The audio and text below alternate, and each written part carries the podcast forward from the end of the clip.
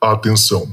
Este podcast pode conter representações de cenas que algumas pessoas podem achar perturbadoras e alarmantes. Os conteúdos aqui representados são responsabilidade de seus próprios autores. Para uma melhor experiência, os fones de ouvido são aconselháveis. Arquivo Relatos do Além. Especial Halloween.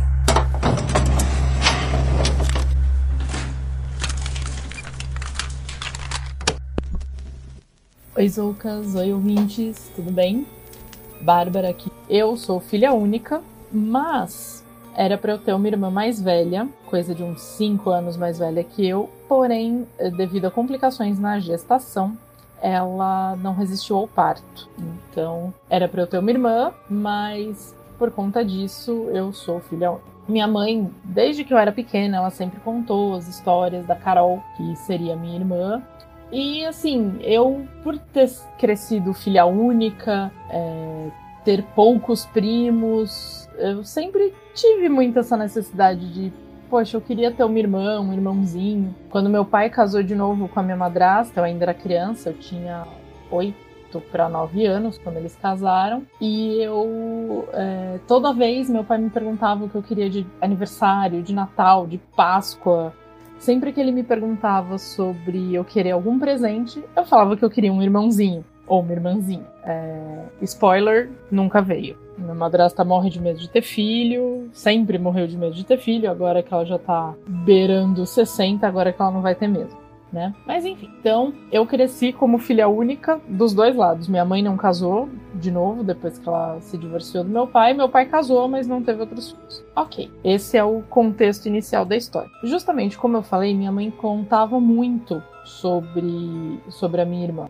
Né? Apesar de a minha irmã não ter sobrevivido ao parto, minha mãe sempre contou como ela tinha sido desejada pela família, porque ia ser a primeira neta, né? Já tinha um primo meu, filho do irmão mais novo do meu pai, é, do irmão mais novo do meu pai, só que era o primeiro menino, ela ia ser a primeira menina, então tinha toda aquela comoção acontecendo, né, por conta disso. E no fim foi uma tristeza muito grande para a família toda que a minha irmã não sobreviveu. Nessa época, o, a família do meu pai já estava se convertendo para a religião evangélica. Até então eram todos católicos, tanto o lado da família da minha mãe como a família do meu pai. E aí, depois dessa perda, é, quem ainda não tinha se convertido se converteu também. Meu avô e minha avó foram os primeiros a se converterem, eles foram puxando o trem da conversão da família. É, um dos motivos, inclusive, do divórcio foi que minha mãe não quis se converter. Mas enfim, isso é, só um detalhe que não vem ao caso para o relato. Meu avô, depois de convertido, ele relatava ter muitos sonhos proféticos.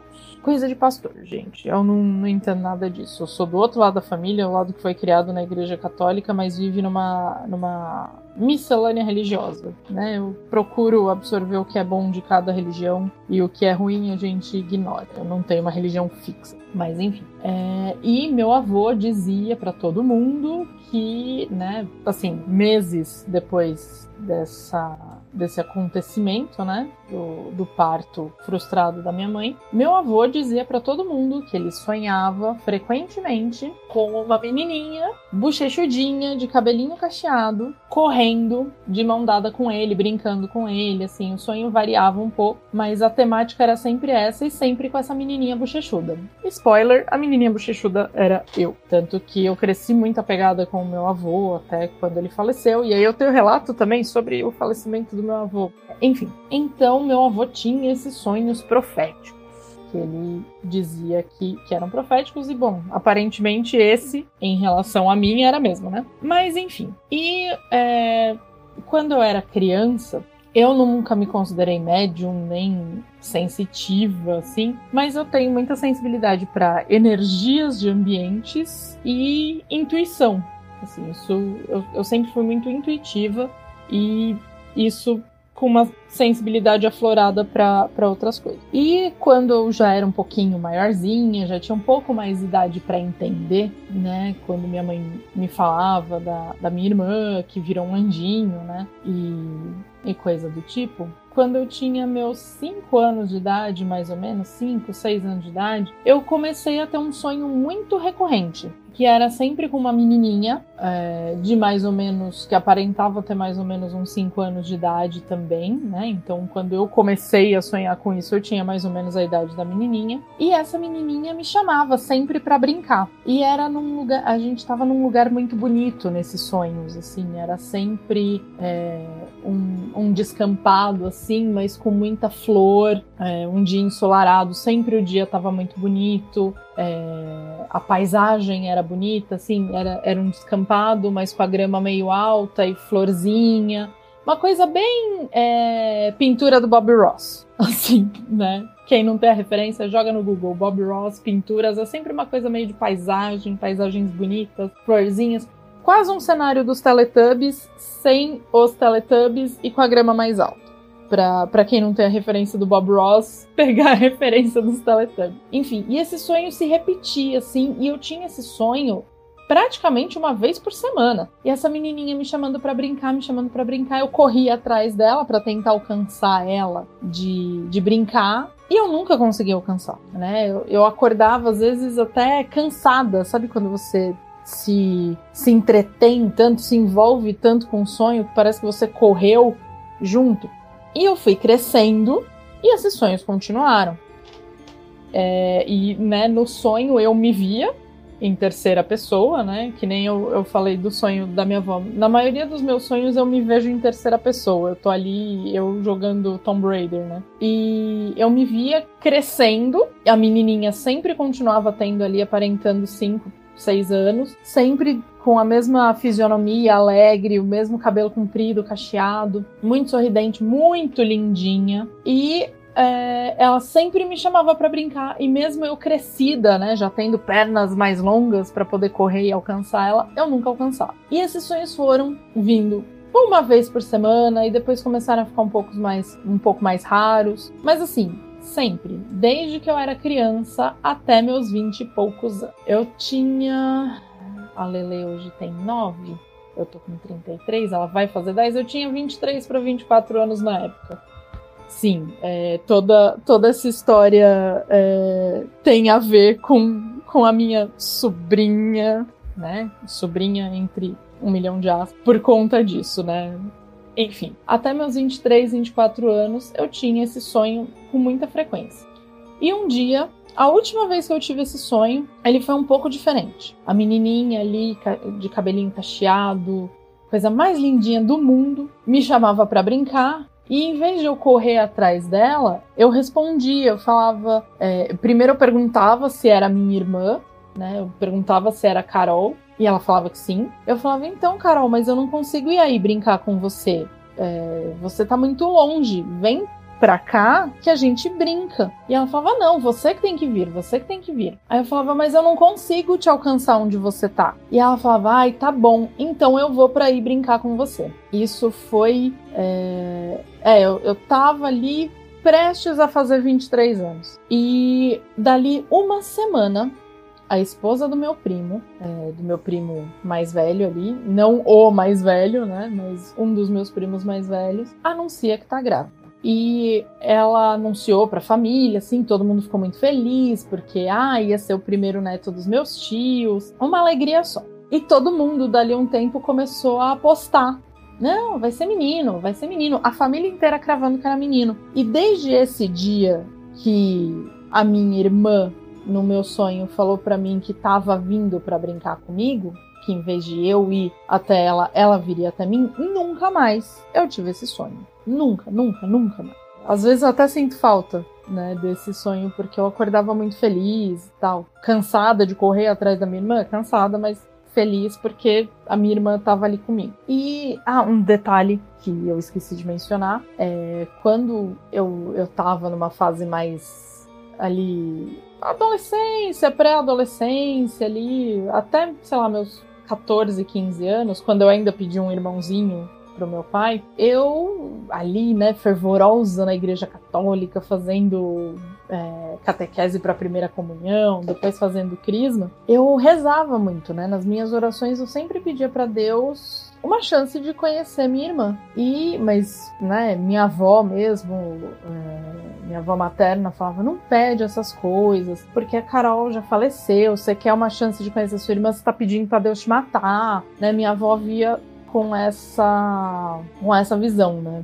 Por ser muito católica, minha avó acreditava que faleceu, vida eterna, não tem reencarnação. Mas nessa época, apesar de muito fervorosa na igreja, como é, eu já tinha amizade com muita gente que era espírita, do colégio e tudo mais, eu acabava ali, né? Não, vai que volta, né? Vamos. Se, se eles estiverem certos, volta. Se não estiverem certos, eu vou morrer. Então, de alguma forma, eu vou conhecer minha irmã. E depois que eu parei de ter esses sonhos, eu, por algum motivo, também parei de pedir para conhecer Mira. E como eu falei, minha família toda falando: não, vai ser menino. Olha como tá a barriga da Camila, tá a barriga pontuda, a barriga pontuda é gravidez de menino. E eu olhava para todo mundo e falava: gente, a Camila está embarangando a gravidez de menina. Ela tá com a barriga pontuda porque alguma coisa aí tá errada, a posição da criança deve estar tá errada mas ela está embarangando e, né, todo mundo fala que quando a mulher está grávida de uma menina, a filha rouba a beleza da mãe. E o povo, não, imagina, a Camila não tá embarangando, ela só só tá, né, os hormônios estão muito enlouquecidos por causa da gravidez. Ah, então tá bom. A família inteira comprando enxoval azul para criança, porque, né, o lado evangélico da família acredita naquela coisa de meninos vestem azul, meninas vestem rosa, uma grande bobagem, mas, né, não vamos entrar em juízo de valor aqui. Até que, é, nesse meio tempo, a minha avó paterna faleceu, né? Mas, é, e aí, no velório dessa minha avó, é, essa esposa do meu primo foi junto com meu primo tal. Aí ela veio me abraçar e eu falei para ela, falei, cuida dessa bebezinha que tá aí dentro. E até então eles não tinham feito é, a, a, os exames para descobrir o, o gênero do bebê porque eles queriam fazer chá revelação e o chá revelação eles adiaram por conta do falecimento da minha avó. Então eles não sabiam se era menina ou se era menino.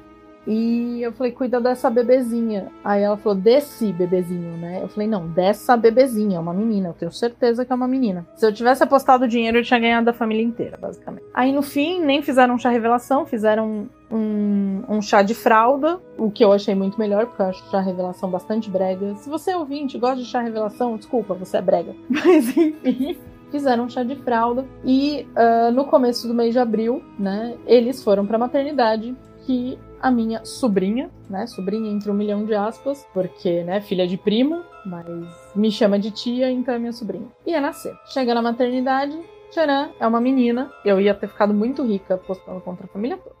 Só eu, só eu tava postando que era menina. E aí foi a alegria, a primeira neta do, dos meus tios, tava aquela loucura de família. E no dia que ela nasceu, como era um dia de semana, eu tava trabalhando e tal, não consegui visitar.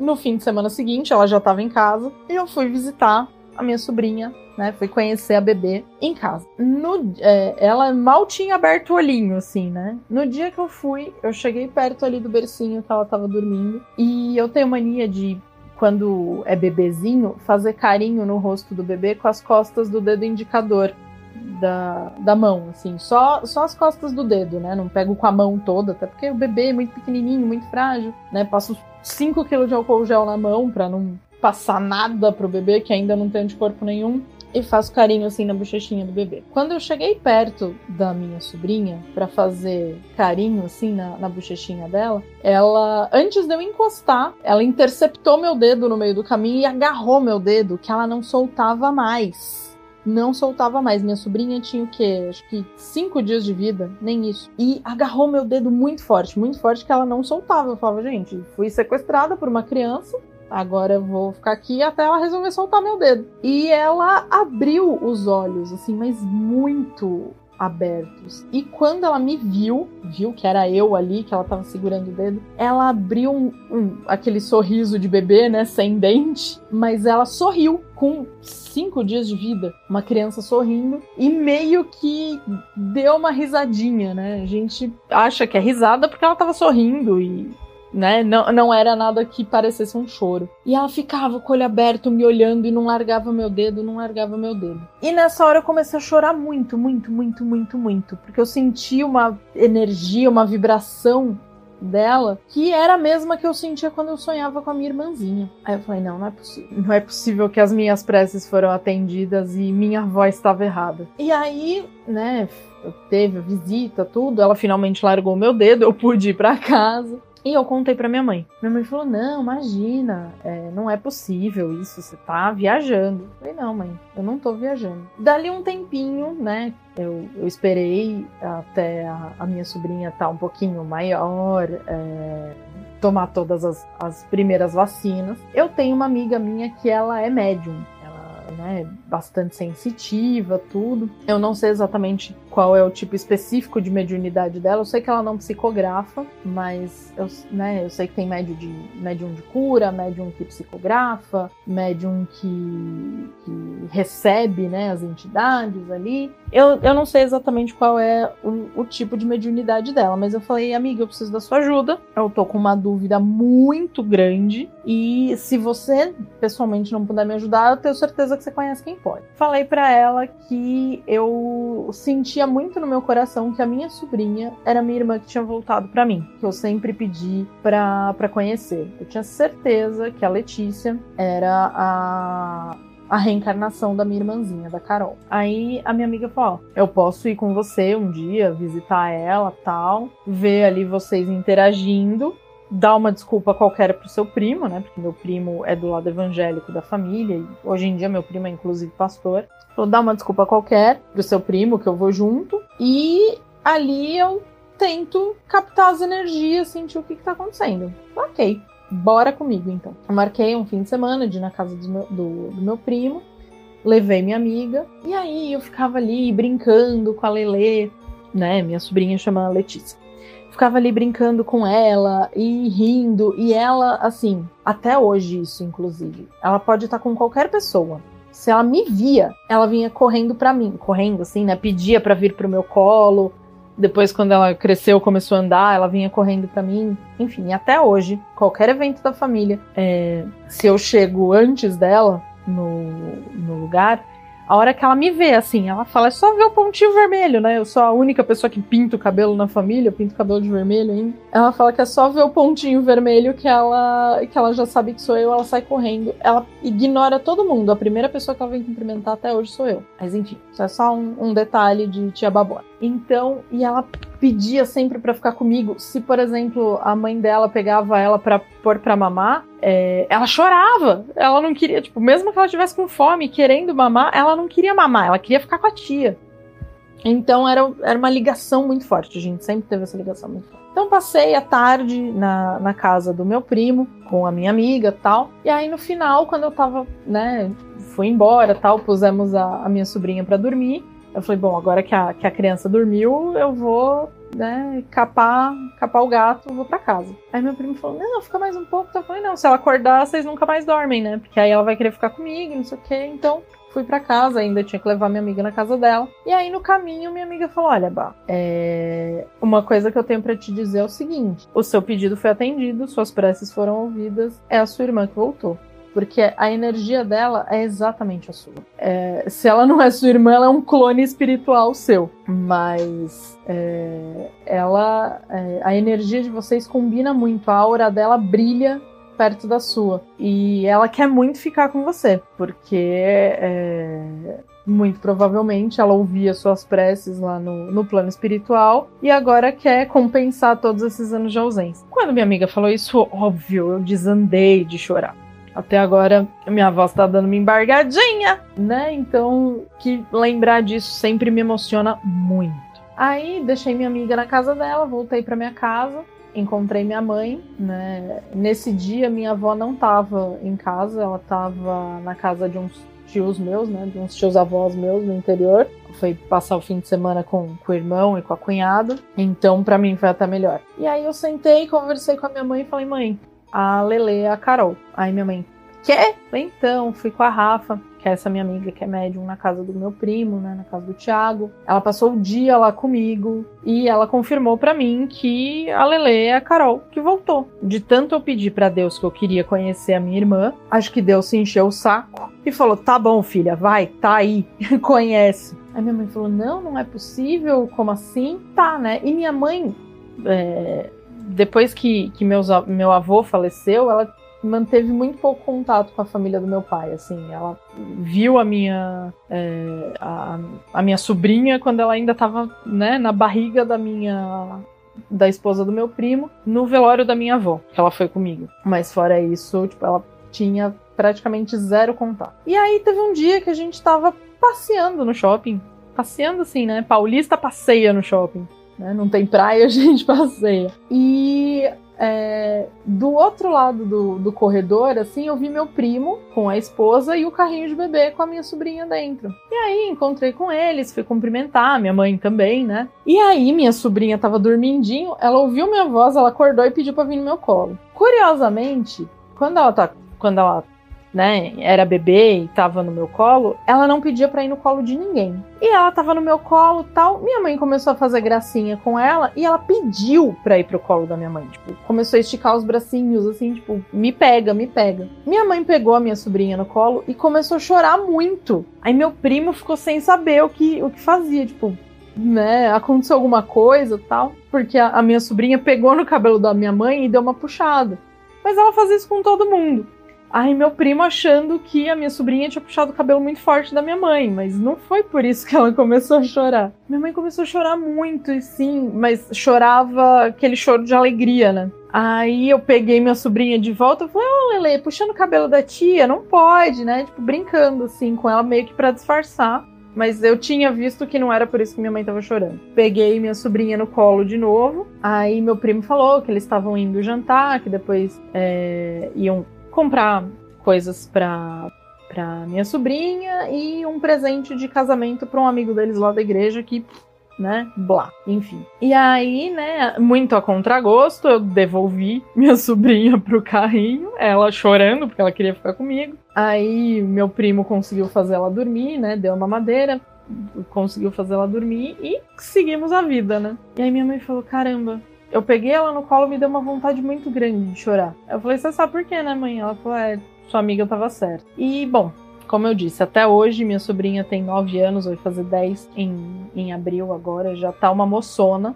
E ela, né, quando ela tinha ali por volta dos seus 5 anos de idade, ela ficou exatamente igual a menininha do meu sonho cabelo cacheadinho, bochechudinha. Eu olhava para ela e eu via a minha irmã. Acho que a única diferença é que a minha irmã não teria olho azul, como a minha sobrinha tem.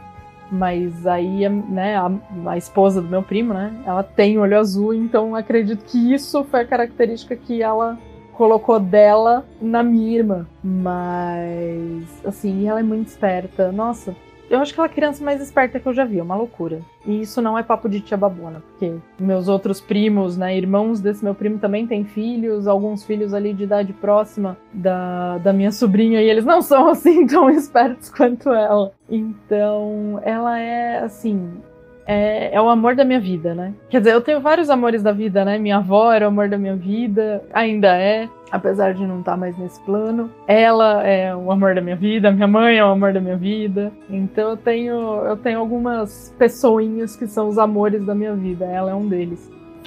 E até hoje a gente é muito, muito, muito grudado, né? Assim, ela eu fico no meu aniversário, eu fico o dia inteiro esperando ela mandar o meu vídeo de parabéns. Todo ano ela faz um vídeo cantando e dançando parabéns para mim. A coisa mais bonitinha. Mas enfim, é isso. Espero que você tenha gostado. Espero que os ouvintes gostem. Beijo, gente. Até mais.